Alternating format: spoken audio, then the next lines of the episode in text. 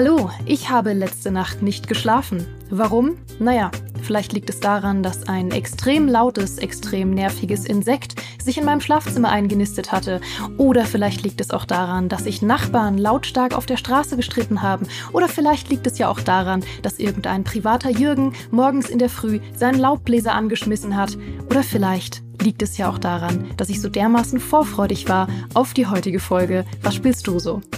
Okay, ganz ehrlich, es war schon das Insekt, aber ich war auch vorfreudig, denn ich darf heute einen alten Podcast-Bekannten bei uns begrüßen, den ihr alle kennt und liebt. Vielleicht kennt und liebt ihr ihn als bayerischen Rundfunkmoderator, vielleicht kennt ihr ihn auch als Buchautoren, aber in letzter Instanz kennt ihr ihn auf jeden Fall als den ultimativen Wortspiel beabsichtigt Ultima-Fan in unseren GameStar-Podcasts. Herzlich willkommen, Christian Schiffer. Sehr schön, dass du da bist. Hallo, liebe Geraldine. Und tatsächlich habe ich in Vorbereitung auf das Gespräch mit dir mir Gedanken gemacht, wie ich denn auch bei diesem Thema Ultima 7 äh, vorkommen lassen kann und unterbringe. Und ich habe eine Idee. Perfekt, perfekt. Sonst hätte ich selber gemacht, aber ich freue mich, dass du es mitgebracht hast. ähm, dann muss ich natürlich in Tradition dieses Formats erstmal fragen, was spielst du denn so, Christian? Ähm, gerade oder so allgemein? Äh, du kannst mir gerne alles erzählen, aber primär das Thema, über das wir heute sprechen Ach so. wollten. Also genau, ich spiele äh, Mountain Blade äh, 2. Mountain Blade mhm. Bannerlord, glaube ich, äh, ist der vollständige Name. Du kannst dir nicht vorstellen, wie sehr ich dieses Spiel liebe. Äh, es ist ja so, ich war ja Herausgeber der WASD und die WASD war so ein Indie-Magazin und deswegen haben die Leute immer geglaubt oder glauben das bis heute, dass ich so einen ganz distinguierten Spielegeschmack habe und nur so fancy cool designte Indie-Spiele spiele. Und äh, Mountain Blade ist tatsächlich ein Indie-Spiel, da können wir gleich mal drauf kommen. Aber Mountain Blade ist vieles, aber es ist nicht besonders cool. Also wenn ich jetzt irgendwie, also ich kann nicht empfehlen, weiß ich nicht, in sein Tinder-Date-Profil reinzuschreiben, äh, ich spiele eigentlich den ganzen Tag nur Mountain Blade. Mountain Blade ist ein fantastisches Spiel, aber es ist nicht das Spiel, das man als fancy bezeichnen würde, aber es ist eigentlich genau mein Beuteschema, weil ich liebe solche Spiele. Also ich liebe Spiele, die vielleicht eben nicht so fancy sind, in denen man aber halt eine große Leidenschaft drin sieht, ähm, die vielleicht nicht die allerschönsten sind, die aber trotzdem sowas wie Charakter haben. Und über kein Spiel kann ich das mehr sagen als über Mountain Blade. Und das gilt für den ersten Teil und es gilt aber auch für den zweiten Teil. Weil der zweite Teil, Geraldine, ähm, und damit möchte ich meinen Monolog dann so langsam abschließen. Was großartig ist am zweiten Teil ist, dass er mir eine große Angst genommen hat, weil ich, meine Spielebiografie ist vor allem von der Angst geprägt, dass Leute ihr eigenes Spiel nicht verstehen. Ja, also Designer ihr eigenes Spiel nicht verstehen und nicht verstehen, was cool ist an ihrem Spiel. Und das große mhm. Trauma ist natürlich Ultima 7. Ja, Ultima 7, mhm. das beste Spiel aller Zeiten. Danach gab es Ultima 8. Und es gilt ja immer bei uns eigentlich die Regel, neu ist immer besser als alt in der Regel, ja, bei Computerspielen. Ich weiß, da werden jetzt viele Retro-Fans äh, widersprechen, aber eigentlich geht man doch schon davon aus, naja, wenn es einen Nachfolger gibt, dann wird der Nachfolger schon vielleicht bestimmte Dinge besser machen. Und bei Ultima 8 war das eben nicht so weil Richard Garriott nicht verstanden hatte, offenbar, was cool war an Ultima 7, weil er alles, mhm. was cool war an Ultima 7, konsequent rausgestrichen hatte. Das heißt, ich lebe seitdem immer in dieser Angst, dass ich ein cooles Spiel habe, es Nachfolger gibt und die eigenen Game Designer nicht verstanden haben, was das Tolle ist an ihrem Spiel. Und das Tolle an Mountain Blade Bannerlord wiederum ist, dass, du, dass das ein Spiel ist, dem du anmerkst, dass die beiden Game DesignerInnen, also es ist ja von einem, können wir auch nochmal sprechen, ist ja von einem Ehepaar gemacht worden, einem türkischen Ehepaar, dass sie genau verstanden haben, was geil ist an ihrem Spiel, dass sie das, was gut ist an ihrem Spiel erhalten haben, ausgebaut, besser gemacht haben und damit halt ein schon ganz hervorragendes Spiel tatsächlich nochmal auf ein neues Level gehoben haben. Das war mal ein fesselndes Plädoyer, würde ich sagen. Ähm, ich habe tausend Gegenfragen, die ich stellen möchte. Ja, bitte. Ich glaube, ich starte mit der kontroversesten. Ist es denn für dich jetzt besser als Ultima 7? Ähm, ja, es ist das bessere Spiel. Also mhm. im Jahr 2023, in dem wir uns befinden, ist es das bessere Spiel. äh, mhm. Im Jahr zwei, 1991 oder 92, als Ultima 7 ähm, äh, rausgekommen wäre und es wäre ein schlechteres, also auf dem damaligen Stand der Zeit, ein Bannerlord rauskommen, wäre es wahrscheinlich nicht das bessere Spiel gewesen. Ja. Aber vielleicht fangen wir wirklich mal so ein bisschen an zu erklären, was dieses Mountain Blade so ist, weil wir tun das mit einer großen Selbstverständlichkeit, glaube ich, hier im Mund führen. Und das ist, glaube ich, gar nicht so selbstverständlich. Also Mountain Blade ist ein Pirate like. Das ist ein Genrebegriff, den habe ich gerade selber erfunden und ich denke, dass er sich durchsetzen wird, ja? Mhm. Was ist ein Pirate like? Ein Spiel wie Pirates. Ja, was ist Pirates? Pirates ist halt ein Spiel, in dem du einfach sehr, sehr viel machen kannst. Ja, also wenn wir uns erinnern, also da müssen wir uns schon sehr weit zurückerinnern, weil Pirates ist jetzt schon echt alt und Pirates Gold ist alt und Pirates ist das neue Pirates ist jetzt auch schon alt.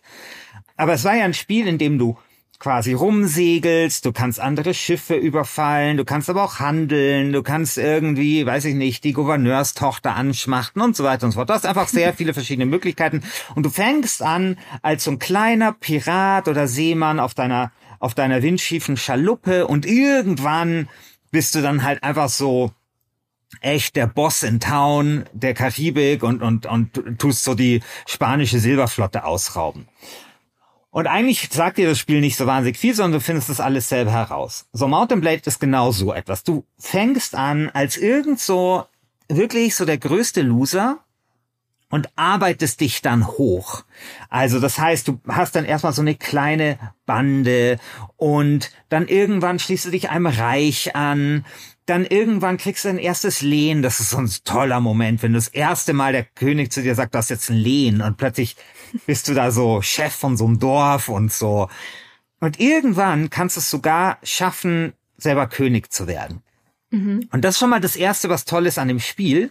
Es sind eben nicht nur die Freiheit, sondern was ich liebe an Computerspielen, wenn sie das machen, ist, wenn sie dir etwas zeigen und du kannst es erstmal nicht erreichen, aber irgendwann dann schon. Mhm. Also zum Beispiel, ich weiß nicht, ob du Crusader Kings spielst. Wenn man Crusader mhm. Kings spielt, dann ist es ja so, also man fängt zum Beispiel jetzt mal an als so kleiner, was ist das dann, Herzog oder was da irgendwie drunter ist, also als, als so ein kleiner, kleiner Typ in so einem Reich. Also ich spiele da immer irgendjemand in Asturien, ist halt so ein kleiner Graf. Und du hast diesen König. Und dieser König, bei dem hast du den Eindruck, der tut hier alles bestimmen. Und gleichzeitig ärgerst du dich über den, weil da dauernd irgendwie jemand den Krieg erklärt, immer die Steuern erhöht und so weiter und so fort. Und du denkst dir so die ganze Zeit so, oh, was für ein Arschloch eigentlich. Und irgendwann machst du den Aufstand. Und wenn der erfolgreich ist, dann bist du selber König.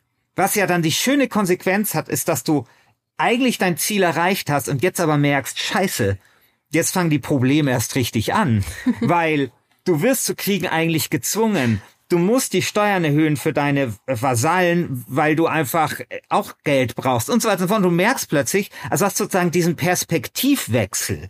Das Spiel zeigt dir etwas aus einer ein, aus der einen Perspektive und später kannst du das aus der anderen Perspektive erleben. Und mhm. genauso ist es halt bei Mountain Blade. Also du fängst an und irgendwann äh, bist du halt dann selber König und merkst halt dann, okay, jetzt hast du diese ganzen Leute unter dir. Und bei Crusader Kings, das ist, spielt bei Mountain Blade nicht so eine große Rolle, aber du denkst dir natürlich auch, okay, vielleicht denken die über mich als König genauso, wie ich über meinen König damals gedacht habe und, und äh, bist dann sozusagen äh, wirst dann auch so ein bisschen paranoid und sowas. Aber das ist so das Interessante. Und das macht Mountain Blade dann eben und macht Mountain Blade Bannerlord dann noch sehr viel konsequenter, weil, konsequenter, weil dieses Königsein da noch viel, viel ausgeprägter ist. Okay, also Mountain Blade ist eigentlich ein Pirate-like. Man fängt an, eben klein, man arbeitet sich hoch durch Handel, durch irgendwas, wird reicher, erlebt man eben eine andere Perspektive. Das Spiel weitet sich. Es wird eigentlich immer interessanter. Du hast immer andere Dinge zu tun. Und dann hat es noch eine, finde ich, schöne, schöne Sache, nämlich es hat so eine Art Echtzeitkampf. Also, was halt eine Art Echtzeitkampf? Es ist ein Echtzeitkampf. Also du hast halt Schlachten, in die mhm. ziehst du mit deinem Ross. Ähm, und du kannst halt dann mit dem Schwert schlagen, da kannst du mit dem Pfeil, das hat alles so eine Mechanik, die unterscheiden sich halt. Und es ist ein super Gefühl, deine Armee in die Schlacht zu äh, führen und dann so in so einem richtigen Moment das Schwert zu bewegen und dann so richtig viel Schaden zu machen. Du hast auch Companions und alles. Also es ist einfach so ein total vollständiges Spiel. Das, und das muss man auch sagen, richtig scheiße aussieht. Also Mountain Blade 1 ist eines der hässlichsten Spiele, die jemals gemacht worden sind. Ich habe am Anfang schon gesagt, das hat ein Ehepaar gemacht. Und das ist völlig klar. Ein türkisches Ehepaar, die halt gesagt haben, okay, wir wollen dieses riesige Spiel machen. Woran sparen wir? Völlig richtige Designentscheidung. Wir sparen an der Grafik. Völlig richtig. Das Spiel kommt raus, dieses erst im Jahr 2008 und 2008. Ich hatte ja vorgesagt, wir haben den Begriff Indie-Spiele in den Mund genommen. 2008 ist genau die erste Indie-Welle. Also das ist so dieses Jahr, wo World of Goo erscheint oder Braid mhm. oder sowas. Also da fängt das eigentlich so richtig an mit dieser digitalen Distribution und diesem Ding, dass Leute ihr eigenes Spiel machen können. Und diese Spiele sind einfach unglaublich stylisch. Und dann kommt aber plötzlich dieses Spiel aus einer türkischen Garage und heißt Mountain Blade und ist halt so sensationell gut. Mhm. So, und jetzt haben wir Mountain Blade Bannerlord und, wie ich ja gesagt habe, dieses türkische Ehepaar hat genau verstanden, was geil ist an ihrem Spiel. Das heißt, sie haben die Grafik zwar besser gemacht, aber jetzt nicht alles da reingebuttert, sondern viel ist tatsächlich mechanisch besser geworden und genau an den richtigen Stellen. Mhm. Boah, also wenn du was kannst, dann äh, leidenschaftliche Plädoyers halten. ich muss jetzt mal, ich muss auf eine spannende Sache eingehen, die du am Anfang gesagt hast, dass sie genau selber wissen, was ihr Spiel so faszinierend macht. Und ich muss sagen, äh, mir fällt noch ein weiterer Vergleich ein, neben Sachen wie Crusader Kings und Pirates, ähm, vor allem weil wir beide das Thema schon mal besprochen hatten, als wir zusammen im Podcast waren über Open Worlds. Skyrim. Also ich spiele ja Skyrim ähm, immer auf eine Art, das habe ich damals im Podcast äh, sehr stolz erzählt und werde seitdem immer zitiert. Du hast mich auch äh, direkt zur Begrüßung wieder damit angesprochen, äh, dass ich Skyrim mal als friedlicher Coolboyer, äh, Coolboyerin gespielt habe.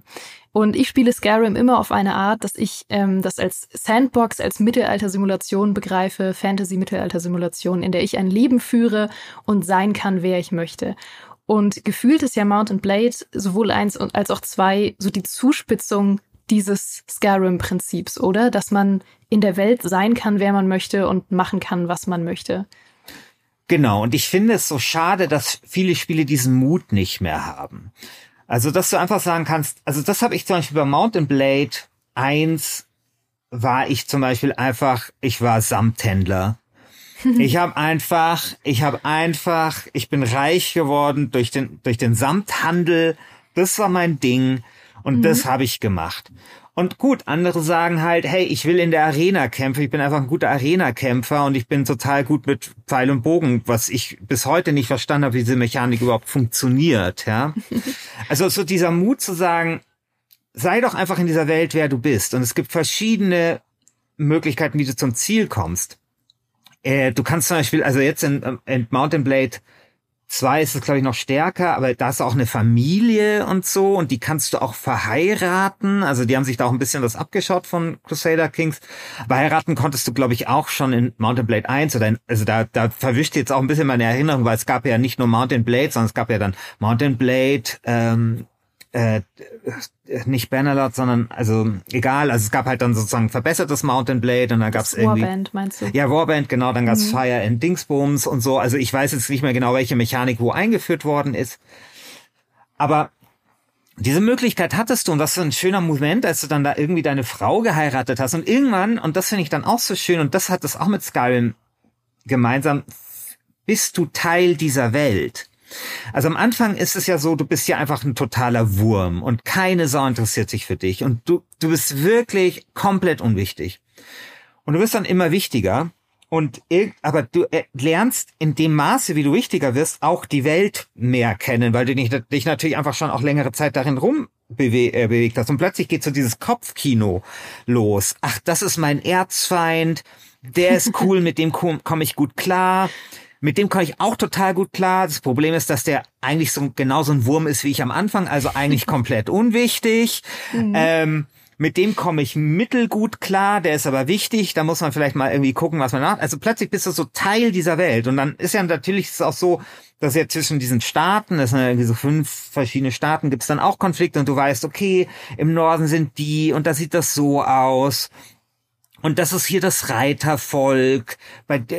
Die, die sehen so aus und die kämpfen so und so. Und das ist die Hauptstadt von denen und bla bla bla. Also dieses sich zu Hause fühlen. das ist halt was, was dieses Spiel dann schon auch sehr, sehr gut kann. Ja, auf jeden Fall. Also ich glaube wirklich, wenn man an Skyrim, man schätzt ja verschiedene Dinge an Skyrim oder Elder Scrolls generell, aber wenn man zu dem Spielertyp gehört, dass man sagt, ich will da drin einfach ein Leben führen, mir ist es gar nicht so wichtig, immer das größte Abenteuer sofort zu erleben, sondern irgendwie ein nachvollziehbares Abenteuer genau. oder eine nachvollziehbare Geschichte zu erleben und da drin zu roleplayen und sich, wie du sagst, zu Hause zu fühlen. Ich glaube, wenn man diesen Aspekt am meisten mag an Skyrim, dann ist Mount and Blade ja wirklich das perfekte Spiel für einen. Also die, nur die logische Konsequenz, weil es das einfach noch viel, viel mehr zuspitzt, oder? Ja, finde ich schon. Aber es ist natürlich nochmal sehr viel konsequenter in diesem Sandbox-artigen, als dass du dir deine Geschichte mhm. natürlich selber schreiben musst. Mhm. Und es ist, finde ich, aber, und da glaube ich, können wir schon nochmal kurz sprechen, auch über Teil zwei ähm, und dem, was wir verbessert haben. Ähm, es ist sehr gut in seiner Action. Also das, was ich vorher so gesagt habe, hey, in so eine Schlacht zu reiten und dann so im richtigen Moment löst du die Maus und der Schlag äh, trifft perfekt und sowas. Das ist einfach ein so befriedigendes Gefühl. Mhm. Und Geraldine, du kannst dir nicht vorstellen, wie viele Abende ich schon damit verbracht habe, in Mountain Blade Schlachten zu schlagen. Gibt übrigens auch einen sehr guten Online-Modus. Und das ist zum Beispiel was, was sie in Teil 2 gemacht haben, was ähm, Exzellenz ist, nämlich diese Schlachten sind viel größer. Also müssen immer noch Leute nachgeladen werden und so. Aber du hast halt wirklich dieses Gefühl, du bist da Teil einer gewaltigen Schlacht. Und weißt du, an so einem tristen Novembertag, draußen ist es, weißt du, klopft so der Regen an deine Scheibe und im, in Mountain Blade stehst du gerade an der Brüstung deiner Burg. Mhm. Ja, und du siehst, wie der Feind sozusagen kommt langsam, wie halt diese Burg irgendwie so mit den ähm, Katapulten und was die da alles so haben beschossen wird. Und du weißt, so die werden jetzt dann in, in, in zehn Minuten unten an die Tür klopfen und du versuchst das irgendwie zu organisieren. Ja, dass du diese Schlacht gewinnst. Das ist einfach so ein tolles Gefühl. Oder einfach auch, auch umgekehrt auch. So, wenn du siehst, so, Du reitest diesem Angriff und links und rechts von dir werden diese Katapulte tun, diese Steine darüber schleudern zu dieser Burg, die noch so weit entfernt ist. Aber du merkst, sie treffen und die tun eine Bresche reinschlagen. Und dann, die haben jetzt auch bei Teil 2 gibt es eben auch viel mehr strategische oder eher taktische Möglichkeiten, so zum Beispiel so eine, so, so, so eine Schlacht anzugehen und was du denen befiehlst, ob man sich zurückzieht, ob man so einen Kreis bildet und abwehrt oder, oder ob man einfach sagt, alle mir nach und wir greifen jetzt an. Also das ist schon atmosphärisch toll. Also die Grafik ist jetzt bei Teil 2, die reißt immer noch keine Bäume aus, aber das ist einfach so super atmosphärisch, weil da halt sowas passiert. Und ich muss schon sagen, dass so Teil von so einer großen Schlacht zu sein, ist halt schon was, was, ähm, also ich will jetzt nicht sagen, dass es ein Kindheitstraum ist, aber es ist zumindest so eine Art von was wäre wenn und wie muss sich mhm. das angefühlt haben und und wie wie funktioniert sowas und das ist schon sowas was einem so ein Spiel, also so ein Spiel wie Mountain Blade so ein bisschen geben kann, halt natürlich in der Form von Spiel, aber das ist schon etwas, finde ich, sehr Interessantes und Faszinierendes. Mhm. Und das ist zum Beispiel so eine Sache, wo die angesetzt haben, also größere Schlachten, mehr Atmosphäre, eben Katapulte, Taktik und sowas, was sich absolut ausgezahlt hat. Mhm. Ich bin da ganz bei dir mit den Schlachten. Ich habe auch gesehen, dass es so Kanäle gibt, die ähm, so Cinematic-Trailer einfach zusammenschneiden aus besonders tollen Schlachtszenen ja. oder so. Da habe ich mir jetzt auch mehrere Videos im Vorhinein angeguckt. Also man kann da wirklich sehr, sehr, sehr atmosphärische Videos tatsächlich draus machen und kriegt dann ein sehr einzigartiges Schlachtengefühl, was ich in noch keinem anderen Mittelalterspiel hatte. Nee. Also gerade auch die Tatsache, dass du nicht dieses ähm, System hast von, äh, weiß ich nicht, es stehen drei Gegner um dich rum und sie warten alle brav, dass sie an der Reihe sind und dann darf einer mal zuschlagen und dann darf der andere zuschlagen. Nee, es ist wirklich eine Massenkarambolage genau. und du bist mittendrin. Also das genau. ist wirklich sehr, sehr einzigartig. Ja, und du musst ja auch überlegen, wo laufe ich denn dahin und komme ich dann nicht irgendwo, weißt du, wo dann irgendwie ich plötzlich umzingelt bin und so. Es ist halt eine fucking Schlacht. Also ich weiß gar nicht, wie ich es anders sagen soll. Es ist halt nicht ja. so, hey, du kämpfst hier gegen äh, Straßenräuber in weiß nicht wo, sondern hier kämpfen plötzlich 500 Leute gegen 500 Leute. Mhm. Und dann hat das halt echt auch, also diese, diese kleinen grafischen Effekte, also zum Beispiel die, die, die Pferde, die tun so Staub aufwirbeln, ja, und dann, also, also allein wie viel das dann ausmacht oder Natürlich haben die Kämpfer dann auch kleinere Verletzungen oder werden mal mitgeschleift oder sowas. Und das halt sozusagen in dieser Masse, das macht schon sehr viel Eindruck. Und das ist halt das Tolle. Es ist halt nicht nur ein Pirates-like, das halt dir große spielerische Freiheiten gibt und schon allein, also ich übrigens viele Leute, die ich kenne, also viele nicht, also ehrlich gesagt kenne ich nicht so viele Leute, die dieses Spiel spielen, außer ich kenne zwei. Ja, zwei Leute, also alle Leute, die ich kenne, die dieses Spiel spielen, außer ich, spielen das so, dass sie die Schlachten automatisieren. Mhm. Also was ich super spannend finde, also das Spiel funktioniert wohl auch ohne Schlachten. Und ich liebe aber diese Schlachten. Das heißt, da kann man sich mal vorstellen, wie es mir geht, der quasi zwei geile Spiele in einem hat. Ja. mhm. Es war ja auch, es war ja super lange in Entwicklung slash äh, Early Access. Ich habe gar nicht mitbekommen, was nach dem Early Access noch passiert ist. Also passiert da gerade noch irgendwas oder ist das Spiel jetzt wirklich perfekt fertig? Ja, das ist perfekt fertig. Also die haben sehr lange gebraucht. Ähm, also ich glaube, das, ich weiß gar nicht, ich glaube, das wurde vor acht Jahre vor Release oder sieben Jahre irgendwie sowas um den Dreh vor Release angekündigt. Und war dann im Early Access, glaube ich, auch noch mal so eine Zeit. Ich meine eineinhalb oder zwei Jahre. Und ich habe das im Early Access nur am Anfang mal kurz gespielt, weil ich das ich ich verehre dieses Spiel so sehr, ich will mir das nicht kaputt machen durch irgendwelche Bugs. Also das ja. das ist sowas, das muss ich in seiner absoluten Schönheit. Und mittlerweile ähm, ist es draußen. Ähm, es gibt übrigens auch eine Konsolenversion, also wen das interessiert. Und ähm, ja, ich würde, also es gibt da schon noch so ein paar Dinge, die nicht so ganz optimal sind. Übrigens, was wirklich nicht optimal ist, ist einfach die grundsätzliche Kampagne. Also mhm. so, das ist so, die läuft letztendlich darauf hinaus, dass du einfach alles erobern musst. Was so, und man gibt dir immer irgendwelche komischen Quests, die letztendlich nur darauf hinauslaufen. Das ist wirklich nicht so gut gemacht. Also hätten sie sich mhm. mehr Mühe geben können. Aber okay. Ähm, aber annähernd, das Spiel ist schon annähernd perfekt. Und natürlich hat das viel Mod-Unterstützung, genauso wie der, wie Teil 1 auch. Ähm, da habe ich aber noch nicht so viel rumgestöbert, ehrlich gesagt. Aber ich kann mir gut vorstellen, dass es da ganz großartige Sachen gibt. Also die äh, technologische Grundlage ist auf jeden Fall da. Also ich sage ganz ehrlich, wer nach diesem leidenschaftlichen Plädoyer jetzt noch nicht überzeugt ist, ähm, fühlt offenbar überhaupt gar nichts mehr im Leben. Aber vielleicht trotzdem noch mal die abschließende Frage, was für Spielertypen du es denn besonders empfehlen würdest und wo du sagst, na, wenn man so drauf ist, dann ist es vielleicht doch nicht das richtige Spiel für einen. Geraldine, ich habe doch noch nicht mal angefangen hier mit meinem. Ach so, du, ich kann mir auch noch einen Kaffee machen. also für was für also für was für Spielertypen ist das? Also es müssen halt Leute sein, die einen Spaß daran haben, wirklich selber eine Rolle zu finden und auszufüllen.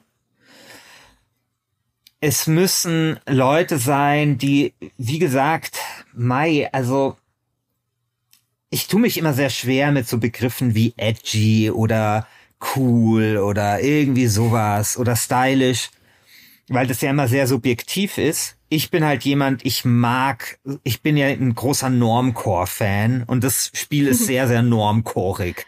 Also mhm. wer, wer Normcore mag, ja, wer so die Jack Wolfskin äh, Jacke unter den Computerspielen spielen will, der ist da, der wird da glaube ich sehr glücklich. Ich finde halt sowas super. Ähm, und es sind Leute, die einfach so, äh, ja, einfach Freiheit schätzen in Computerspielen, nicht so sehr an die Hand genommen werden wollen, ähm, die einfach auch ein bisschen rumprobieren wollen. Und wie gesagt, und es ist für Leute, die einfach mal mit vollem Karacho, mit seinem Pferd total dumm in irgendwie 20 sehr gut gepanzerte Lanzenreiter reinreiten möchte und einfach mal wissen möchte, was dann so passiert. Mhm. Und das wollen wir doch alle, kann ich an dieser Stelle sagen. Vielen Dank für diesen wunderschönen Podcast-Snack und, und das sehr schöne Gespräch. Ich freue mich immer sehr, wenn du bei uns bist. Ja, sehr gerne. Darf ich jetzt noch Werbung für mein neues Buch machen, das genau das, dann erscheint, wenn dieses, wenn dieser Podcast rauskommt? Das habe ich mir natürlich extra hier aufgeschrieben. Sei unbesorgt. Ich habe mir extra aufgeschrieben, wenn diese Folge hier erscheint, dann wird dein neues Buch schon erschienen sein in der Zukunft. Und ich würde mir ganz persönlich von Herzen wünschen, dass du das jetzt hier schamlos bewirbst, denn wir alle wollen an dieser Stelle mehr Christian Schiffer. Ja, also es handelt sich um die Jack Wolfskin äh, Jacke der, der UFO-Bücher. Nein, ich, ich und der Christian Alt, wir haben zusammen ein Buch über UFOs geschrieben, über den neuen UFO-Hype. Das Buch heißt Die Wahrheit ist nirgendwo da draußen, uh. wobei das N in Klammern ist Weißt du, so Oh richtig, richtig doppeldeutig. Gänsehaut.